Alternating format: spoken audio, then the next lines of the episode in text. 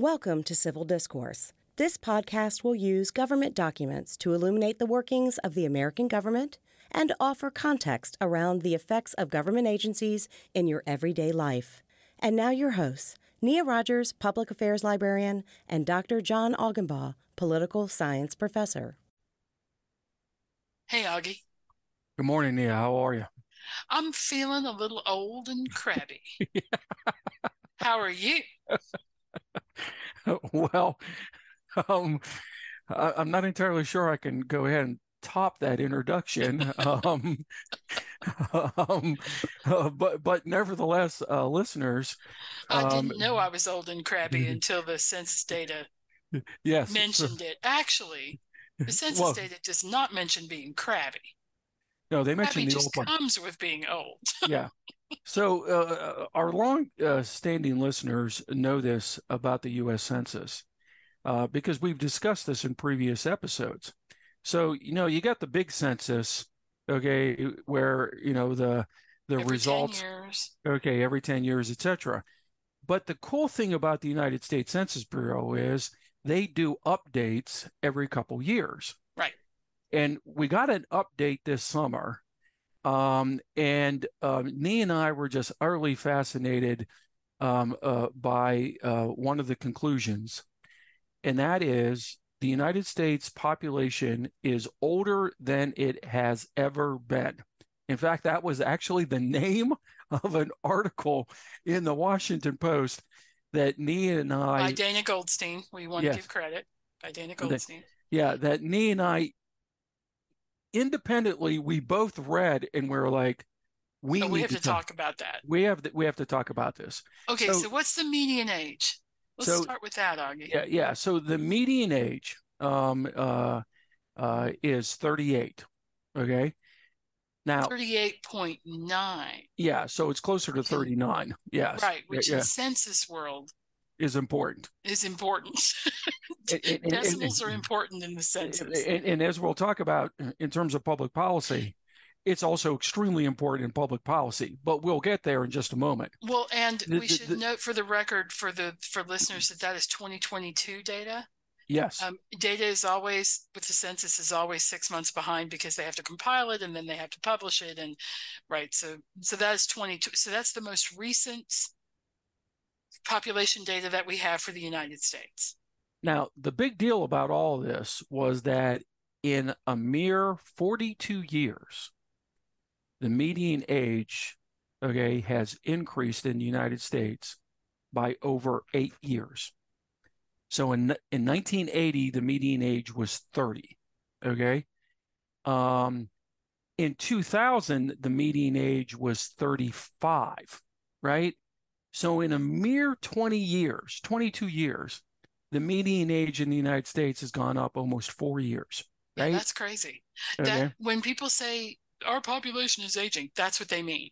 Yes. They and the reason that we're aging, we're, we were going to age to start with, is that there's no younger people at the other end of the scale to balance out median. So how do we get to medians, Augie?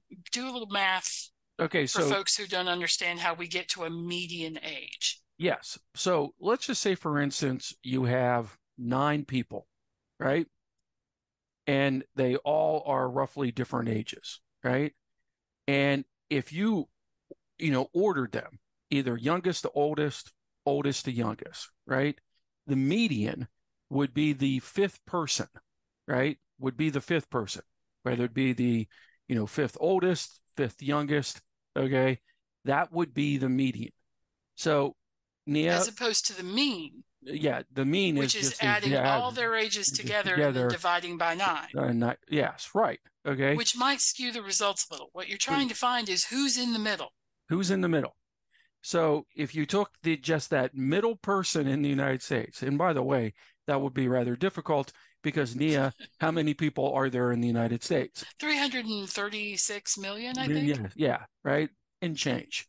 But nevertheless, right? So you're talking about that 180, you know, three millionth person. is the median, the right? median. Right.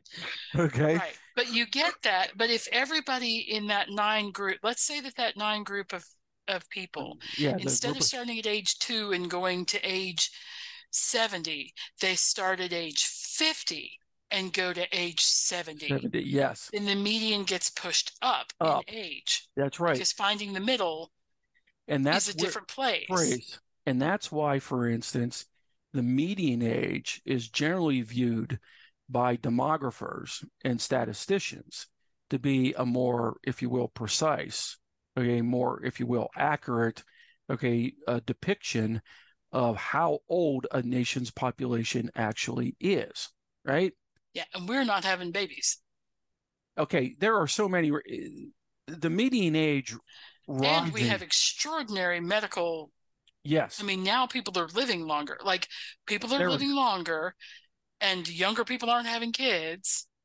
And so the skew of that pushes, the median age oh. even higher, Yeah. right?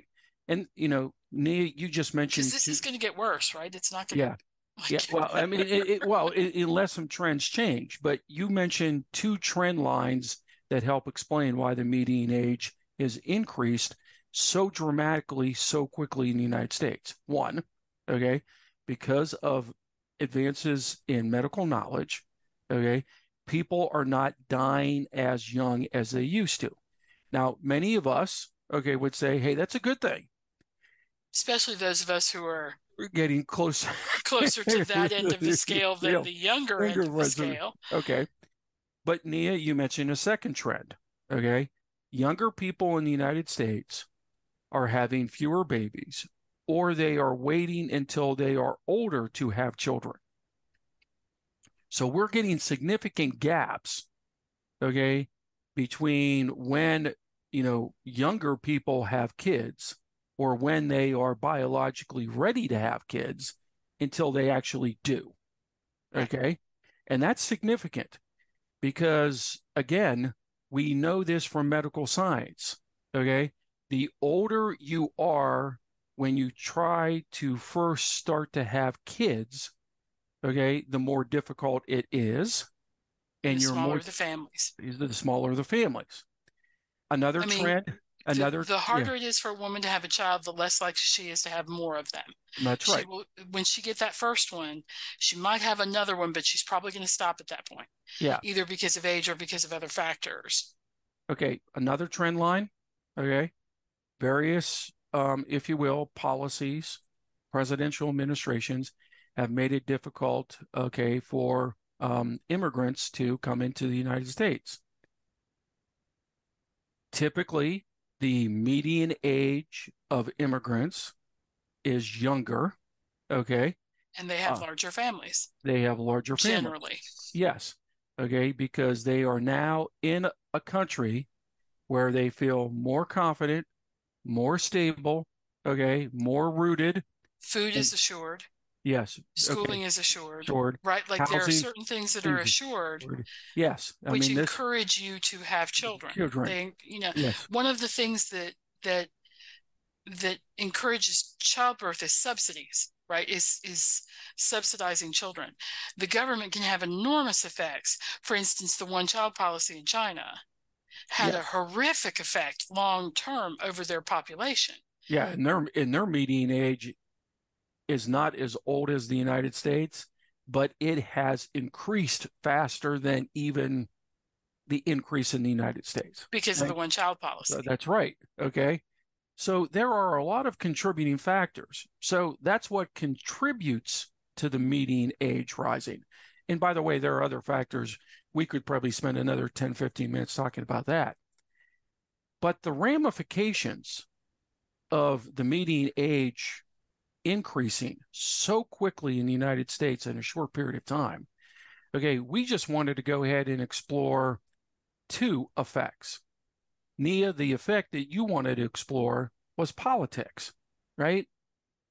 Nia, historically, older subpopulations in the electorate, okay, tend to vote how? Conservative. conservatively Okay, I was going to say conservative or liberal, right? conservatively and there's some interesting psychological stuff behind that. Part of it is that they become more entrenched in the system.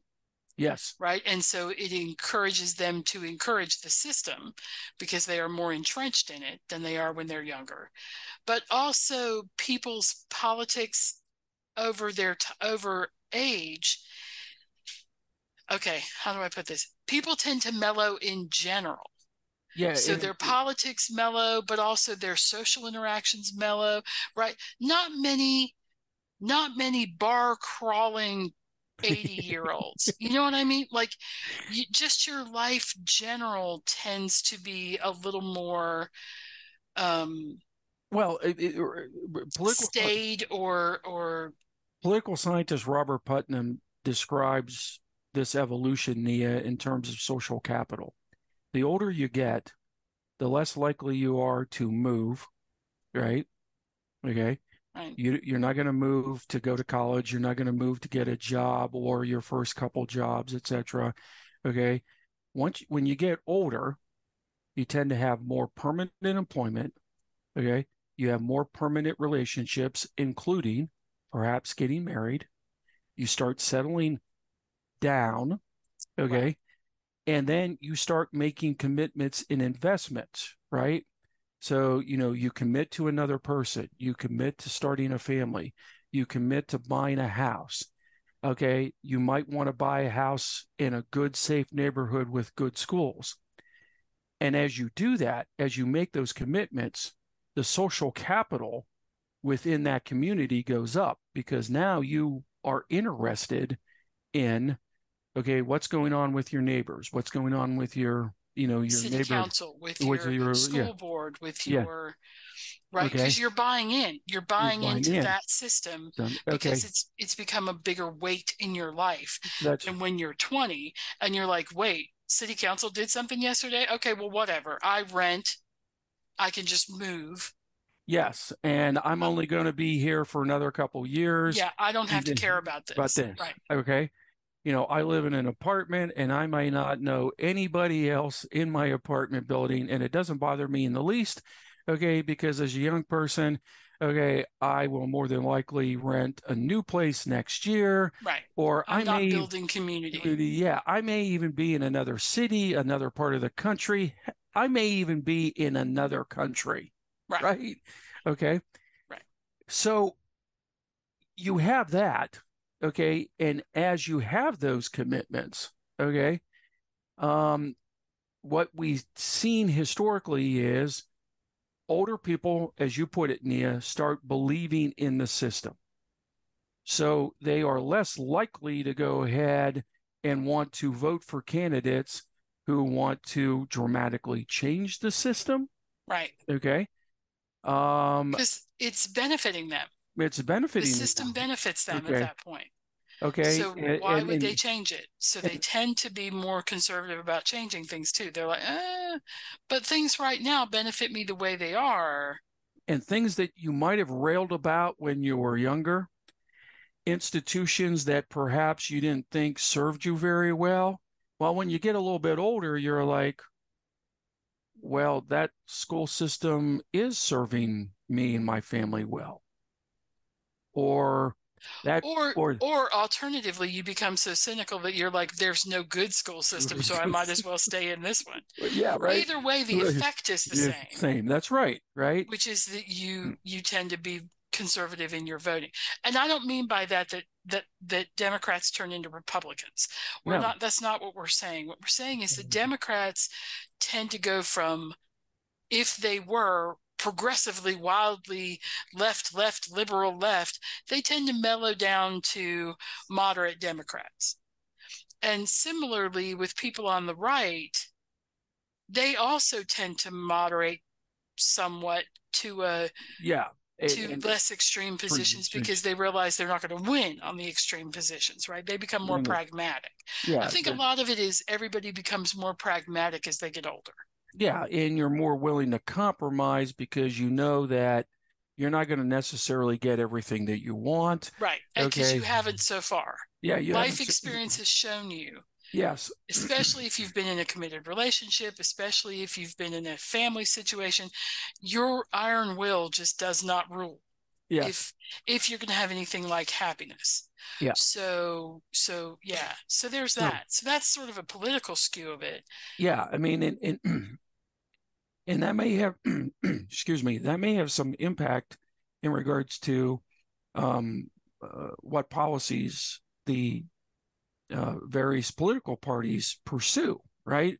right So, you know, to give you a, a recent example, Nia, um, uh, this summer when I was when I was uh, teaching my public policy class, um, I had a student who wanted to do their policy paper on the Biden administration's um, um, uh, uh, policy to negotiate uh, drug prices per Medicare.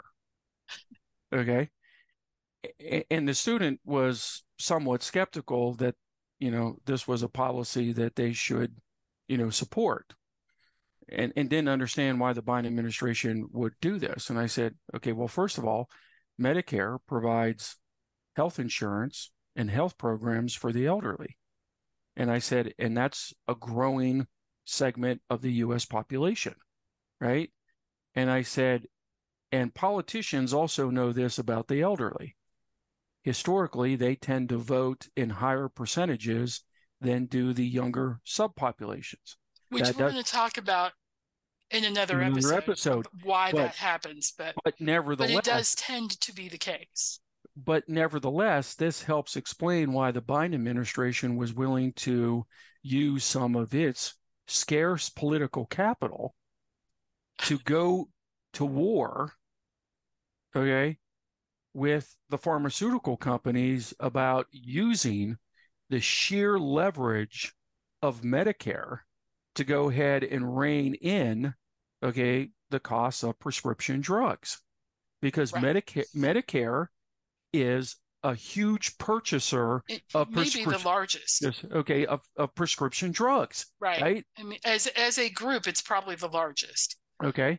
So and they I- can negotiate there's power in in in numbers that that's why when you're if you're trying to put in a union at your at your place of business business once you get to a certain point even though the business is trying to union bust it can't do it because there's there are so, so many people. people. That's right. So there there's power in numbers in, numbers, that that's- sense That's right. There is leverage power in numbers, right?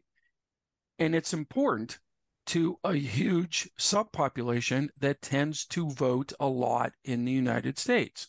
Right? and why do older people vote more part of it is access to the polls yes. They they are they tend to have better access to the polls for a variety of reasons. They're not working or their hours are flexible they're in jobs that allow them to go vote or right there's all these other things. They tend to be more motivated and they tend to be um, more interested in part because they have forgive me the social capital i'm going to use your phrase the social capital to do that.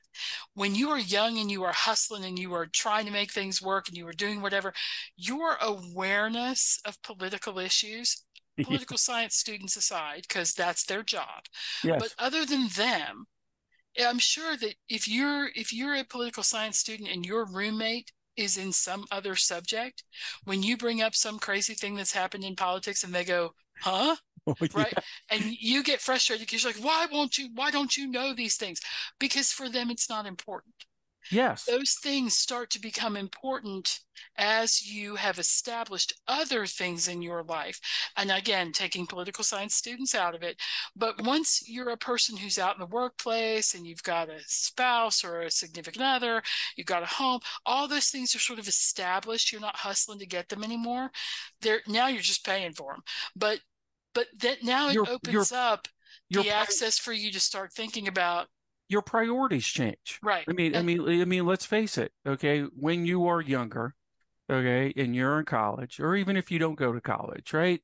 You're not thinking necessarily about taxes. You're not thinking about Social Security. You're not necessarily thinking about healthcare because you might go multiple years as a young person without needing any of that.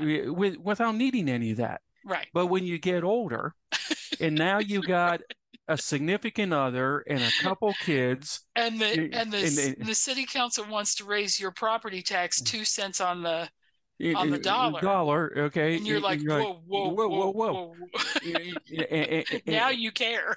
yeah, you know, and and and and when you're, you know, 22, 23, the only time you think about public schools is the fact that you no longer have to go to them. Right? Exactly.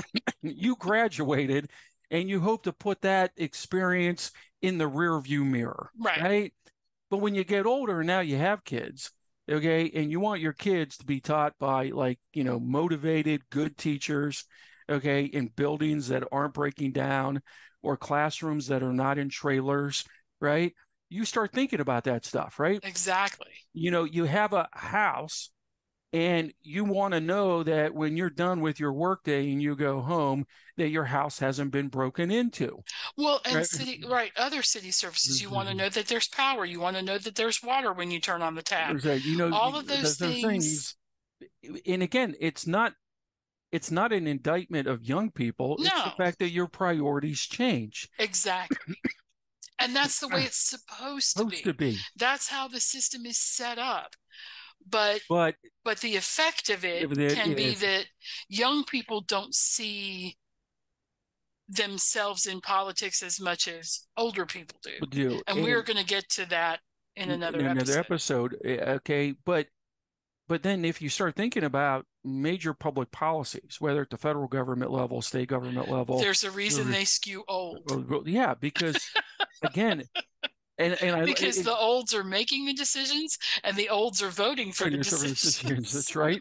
And, and and I joke with my students: if you're a politician, and you know you get the census data, right? You see the experts' projections that Social Security is going to go bankrupt, you know, in 2030 or And 20. half of your constituents are affected. What are the chances you're going to be like, oh, well, let's ignore that issue uh, or, and go or- on to something else? or, or do you really want to go ahead and propose significant changes to Social Security? Okay, because I because I, I joke And I- I- irritate the snot out of of the- people who put you there in the first place. you know I joke with my students. Okay, do you really want to go ahead and deal with a bunch of pissed off in your language that you started this episode with? You are old, you're feeling old and what? Crabby. Crabby. If you're a politician, do you want to deal with a bunch Old of crabby crabby people? people? right? Because you know what old crabby people do?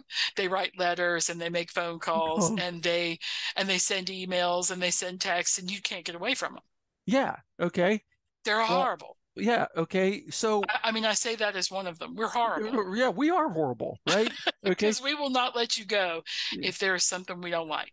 Okay. And while we may not raise our voices like we did when we are younger, We will make you feel it in other ways. Ways, Our and- revenge, our revenge is quieter yeah. And and if you're and if you're talking about retired older people, now they got time on their hands, which And means which and means they are organized because Yes. they have the AARP, which, by the way, as soon as you start in you turning 40, they start saying, you know, you're only a few years from being a member of the AARP. Like Yeah. yes. they get you early and they get you involved in and you got time on your hands, which means that you can wake up every single day and crank out yet another letter, another email, another text message. Okay. And they do it over and over and over again. And I've worked for politicians. Okay. And after a while, they're just like, okay, oh, it's another letter from that crank Augenbaum. well, yeah, right. You know, and then so but if we don't answer him, we'll get five more, so we might as well answer. Yeah. So there's the effect on elections. But that also means there's going to be a carry on effect to policy. to policy, right? So, uh, um, Nia, uh, But- we we made reference uh, to the article uh, written by uh, Dana Goldstein, right? And Um, she's and she's okay. got and she's got some information in here that should not be ignored, right? Oh, So she she wrote. I mean, this this article is really solid. We would suggest you read it if you get a chance. Yeah, and it, and it's not very long, but think about this, okay? Social programs, okay, once they are created, you know, they're they're often known as entitlements. It basically says if you meet certain kinds of criteria, you are entitled to the benefit. Now, comparatively, the United States has fewer social programs okay, than, for instance, our Western European counterparts. But Right. nevertheless, when you create an entitlement program, it's almost impossible to get rid of it. So things like Social Security, Medicare, etc., you're going to see the numbers explode as the median age rises, which means larger percentages of the federal government's budget is going to have to be devoted to those programs, right? Right. That's Or alternatively, finding other ways to fund those those programs. programs. Okay. They'll have to be, they will have to be adjusted in some way. way, right? Okay. But it's not just the federal government. Nia, I was utterly fascinated by the states, okay, um, that uh, have the highest median age. Oh my right? gosh, are you going to talk about? You're talking about Maine, New Hampshire, okay, are the two oldest. Maine's median age is nearly 45. Yeah, I don't know how people who are who are 90 are handling the cold in Maine, yeah, but but they are. But this also helps explain why Maine has such a difficult time funding public schools. Right. Because Okay, there aren't any there aren't there aren't as many children. children. There are not as many um there's there's not as much, if you will, mass demand. that's it. That's Okay. that's what I was trying to get at. Thank you. So there are certain communities, certain towns, certain counties in Maine that have no public high schools. Right, because there's not enough kids. So if you have a child who grows up to be a teenager in Maine, okay, then you have a difficult time finding a place to educate them. Although Maine's building out its Zoom educational stuff, Okay, but again, that requires. but that a takes time and it takes requires- it, it, it, commitment. it, it- it- it's a policy change, right, right? right. It's exactly. a policy change. They're right? having to adjust how they how they do school. Now, this did not shock me. On the other end of the spectrum, the youngest is which state, Nia? Utah. Oh, Utah, right? And again, you can make jokes, okay, about how many Mormons live in Utah, but because Mormons tend to have more children, Mormon families do, okay, um, they have a younger population, which also means, okay, they have more younger people in the workforce, which means they potentially have a more solid, consistent tax base going forward, okay, than many other states. That's the other downside of older states. Right. When you have a whole bunch of older people who are now retired, they're not working, which means their income is not being what, Nia? Taxed. That's tight. Okay. Okay. And income, the taxing of income is important at the federal level, but also at the state level. For the federal level, okay, it's important for Social Security tax, right? We need more young people working, right? Right. Because we've built a Ponzi scheme, but that's a whole separate uh, episode. Yeah, that's a whole separate episode, right? But at the state level, so many state resources, okay, are driven by state ta- state tax income, but also if you don't have young people earning a lot of money, then they're not going to bars, restaurants, grocery stores, which means their transactions aren't being taxed, Right. right? So And they're not traveling as much. We're not trying to be ugly, but old people travel less. yes, They don't they don't get in the car and go for joy rides. I mean, I know you think they do on Sunday afternoons, in some states maybe they do, but for the most part, older folks tend to travel less. For the most folks, for the most part, older folks tend to spend their money Where on they where they live. where they live, Live, and yeah. on medical issues Yeah, because as they get older, their their health yeah. just you know deteriorates. But can can I mention a statistics from the statistic from this article that I love? Yeah, go ahead. Among the counties with populations over 100,000, according to Dana Goldstein, the Washington Post, the oldest was Sumter County, Florida. That's not surprising, Florida, because that's where the villages is. And if you haven't heard of the villages, it's because you're young. Because once you turn, oh, I don't know, 45 or so, people start saying, You're thinking about moving to the villages? Because the villages are where people go to be old. Yeah, right? I and, mean, the, and everybody there drives a golf cart and it's mm. physically beautiful. It's a uh, uh it's a it's a planned community for old people. Uh, yes, That's why it's called the villages. And the median age there is 68. that is the median age. That is the fourth person in your nine pile list that you were Yeah. talking about earlier is 68. I read that. I was just like, that doesn't surprise me. On the other hand, And the youngest, right. Go was- with tell the us what the youngest is. is Utah County, which is the home of the city of Provo. Okay, Provo, Utah. The median age was 25.7, Nia. 26. Yeah. Okay. And do we know what's in Provo, Utah? Uh, I do believe uh, a university. Brigham Young University. yeah. where young Mormons come back from their mission and they go to college and they immediately get married and they immediately start having babies Yes. Okay. because that is part Yes. of the, that that faith organization. And, um, and, And and so, but Utah can't save us. Mormon families can't save us. We're going to have to think in terms of policy going forward, at least somewhat with immigration. yes. We're going to have to think about how we can be attractive to immigrant to young immigrants who are willing to come here and have their babies. And but that will bring out another population thing that's going to freak out a whole bunch of people.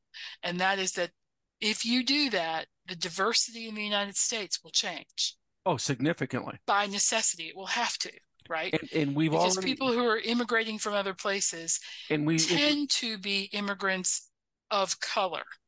They Well, don't, it- not all, but they but- tend to be.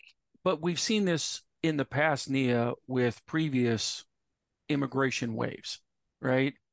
So, I mean, and I'm not talking about people of color necessarily, but you know, the immigration waves, I'll just I'll focus on one, the immigration wave of the late 1800s, okay, 1880s, 1890s, turn of the 20th century, were primarily from Central and Eastern Europe, right? And it really forced second and third generation Americans to come to grips with a changing demographic of the country. Right. We see this with immigration waves, right? Um, and, and, And we had an told, Asian immigration wave yes, what, approximately 70 years after that. yes, And it freaked people out so much that they made regulations against. yes. Okay, and and and, that that was the next thing I was going to mention. Oh, I'm sorry. So you know, but you know, listeners, what Nia is getting at here is this country does not have a great reputation for opening its arms, okay, to okay, um, new people, new, you know, immigrants, if you will, okay, um, and you know, we need to be prepared for that because the reality is, and we've already seen this in other countries, Nia. Okay. You know, listeners, if it sounds like Nia and I are being alarmist, okay, because we're focusing on the United States, well, it's even worse in in other democracies. Oh, Okay. The you'd think that it would be better in Italy because of the number of Catholics, no, nope. but it's but it's not. Even though the Catholic faith also encourages large families. families. But the Um, median the median age in Europe, in the European Union, is 44. 44, Nia. Okay. That's five years older than the United States. Right. And they have more generous social program benefits by and large than does the United States. which implies that the world is is moving towards a more diverse population with with its youth coming from Other countries. from Okay. countries where the majority is countries of color. Yes. Okay. And it's going to require some significant policy changes, right? And Um, some social changes. changes. I mean, there are going to be some tensions here. Um, and, you know, right now, a large part of the debate, okay, in regards to immigration in the United States doesn't even take a look at, okay, those social changes, but also those, you know, economic policy changes if we are going to successfully integrate those people into the United States. Which we need to do. We need to do because, because, we need their youth and we need their young families and we need their we, we also need their demographics. I mean, aside we, from the fact that we, we need, their intellectual abilities their, and their labor and their, and their energy. Right. I mean, that, aside from all the cool yes. things about them, yes, we just straight up need their youth. Yes. we need to start going around the world and pirating people's young people and bringing them. I'm not suggesting slavery. I'm sorry. No, no, no, no, Pirate no, no. them by paying them lots of money, bring them here and say, now, please feel free to stay and have some children, right? And invest yes. in your community. Communities. And the, so that means the communities are going to have to be welcoming. The communities are going to have to be places where these young people want to stay and want to invest themselves and their children. Yeah, I mean, so there's going to yeah. be some. There's going to have to be some policy shift because of this census data. And you're right. I don't think this. Uh, I do not believe that other than this article in the Post that I've seen anything else written about it. No, no. There should be a commission at the federal government level. Right. Of how do we recruit young people? okay. Um, um, and, and, and again, this is where, and this is not a liberal or conservative you know policy issue. This is okay um, a public policy problem okay that needs attention, and it's not going to go away, right? That, and this, this, is a and this, this, is a little d democracy question as well. You know, this one census data point, okay, has huge ramifications, right? It really okay? does. Um, and we should have elected officials saying, okay, let's cut let's cut out the you know uh, you know uh, the polarization, the you know being you know a demagogue. Okay, let's sit down and let's talk about how we're going to deal with this. Right. Right. You know, this is a quote unquote good government. What you just described as little d. Right. Okay.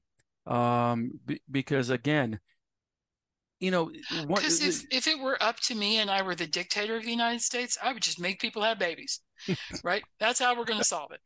You should you guys should see aughie almost did a spit take on his computer. I yeah i was just gonna i mean but like there are countries where that that I could see that being the enforced solution.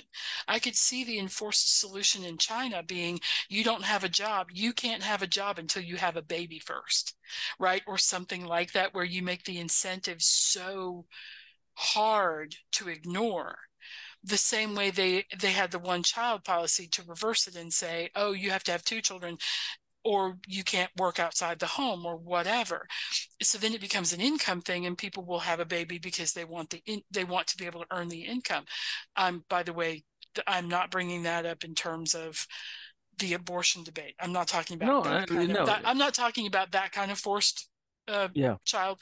But I am talking about, like, if I were dictator of the United States, I'd be like, all right, nobody gets a job until everybody starts having babies. Get to it, right? Like that, which of course would make me creepy and weird. But it also, if but but democracy, what we do, how we how we do those things in democracy is we make it more attractive to do the thing than to not do the thing.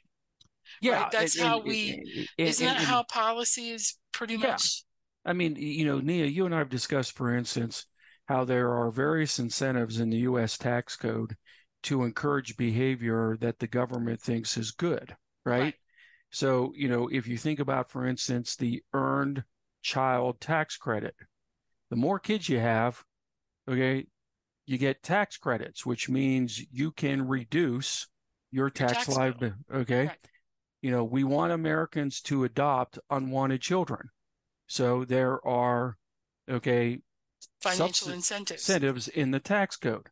We want Americans to, at some point, want to own their own house. So we offer the uh, mortgage in- interest deduction um, on one's taxes, right?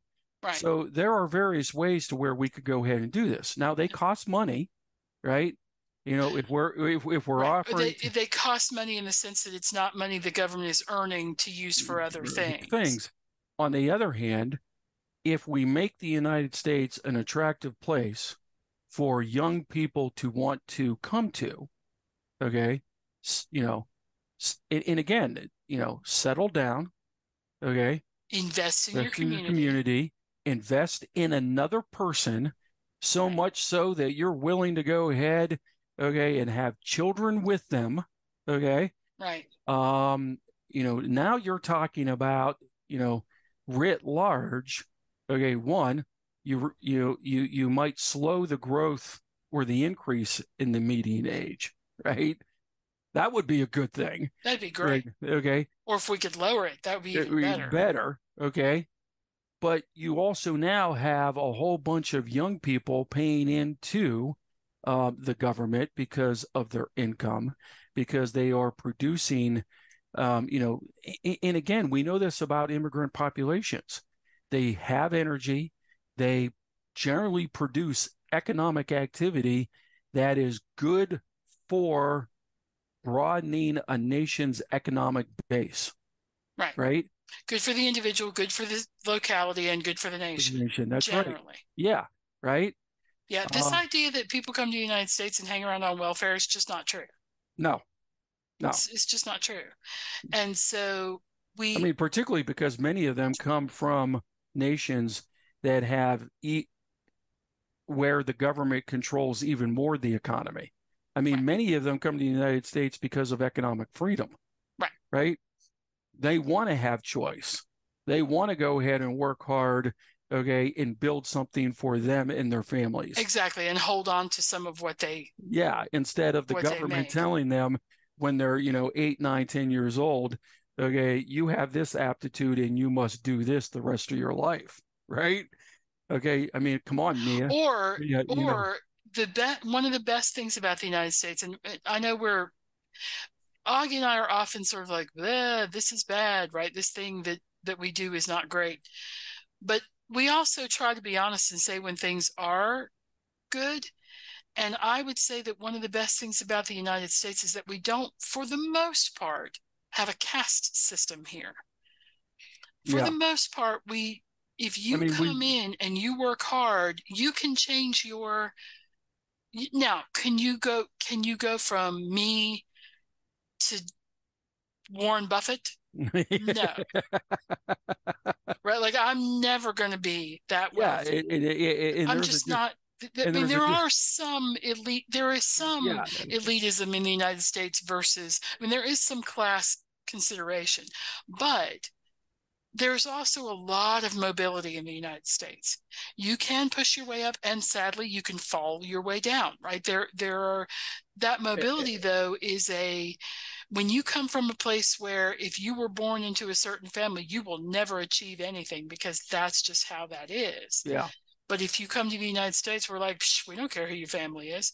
Like that's not yeah, and and in a lot of what we're talking about here in terms of you know changing public policy, okay, would make that make that mobility um, even uh, more likely to occur. Right. Okay. The more the more young people we get in, the more likely that mobility yeah. is. Yeah. Okay. And the easier it is for everybody. Yeah. I mean, part of what the problem is now is the system is just the system doesn't have a lot of movement in it Yes. because of the age because Yes. of the older age. But if we could lower that age or at least stop that trend, Yes. then we could create a, a different situation in terms of of mobility, just straight up raw mobility. Yeah. So, but good discussion, Nia. Um, and yeah, again, and we probably should stop reading the census. yeah, yeah, I have to admit, I'm going to tell you, listeners, that um, so I saw this and I sent this to Aughie and I was like, should I panic? And Aughie uh, did what he always does, which is you should never panic, Nia, because we just have to work through the problem. Because that's how he handles panicky students, right? They come to him and they go, I'm going to end up in a Yeah, box yeah. on the side of the road. And he's like, no, you're not. yeah. let's work through the problem um, and clearly what we think part of we think working through the problem is we need to encourage we need to encourage legal immigration yeah. where we can legally encourage people to do all the things and Yeah. Uh, um, and- and- this and- is not aughie and i saying we should have wide open border because neither one of us believes that we should just have wide open borders and i mean like we believe that the sovereignty of nations has to do with borders Yeah. But nations can better prepare themselves, okay, to process those who want to come to that nation, right? right? And to encourage the the, the, the kind the, of of um, energy and excitement that you're looking, looking for. for. And, and and that also means, for instance, um, that if you're going to be more open to uh, open to immigration, legal immigration, then you're going to have to make some significant changes to, for instance, immigration courts. You're going to need more immigration judges. Um, you know, you're going to need more border. Uh, um, people want to ask for asylum, and yeah, okay, and you need that. But we know this, right? You know, th- th- we've this, just been putting it off for quite a while. Wow. Okay, so then every new presidential administration, okay, comes off as reactionary when we know that folks want to come to the United States. And, you know, and I know some of our listeners might be like, well, why? Okay, fine. Yeah, we can catalog all the problems. Heck, me and I can go ahead and do that fairly easily, right? Right. Okay. How long do you have? Yeah, right. Okay. But nevertheless, okay, when you know you have social welfare programs that are predicated on a particular ratio of young people to old people. Okay. And that ratio is becoming skewed. Right. Then you need to take some steps to address it. And I will put to you, by the way, that at 40, which is what we're coming up on, median age 39. Yeah. There are certain things you can't do anymore physically. Yes. That you could do in your 20s. Yes. Okay. And that only is going to get worse as we allow the population to age, as as we as the right. Median, so if yeah. we want to stop that median shift to things where we just simply physically can't do. Yes. Some of the some of the things that, that young people do, we're going to have to think about that. We need to yeah. be smart about this, and we're and what presidents have done is kick this can down the road, and so have politicians, which is what we're going to talk about next time. Yes, we are, um, and that's a really nice uh, segue um, to our next episode. So, listeners, um, I hope you in, uh, enjoyed this conversation, and we're going to follow it up by taking a look at um, the age of politicians and what, what that actually means um, for the American democracy. So, thanks, Nia. Thanks, Aughie.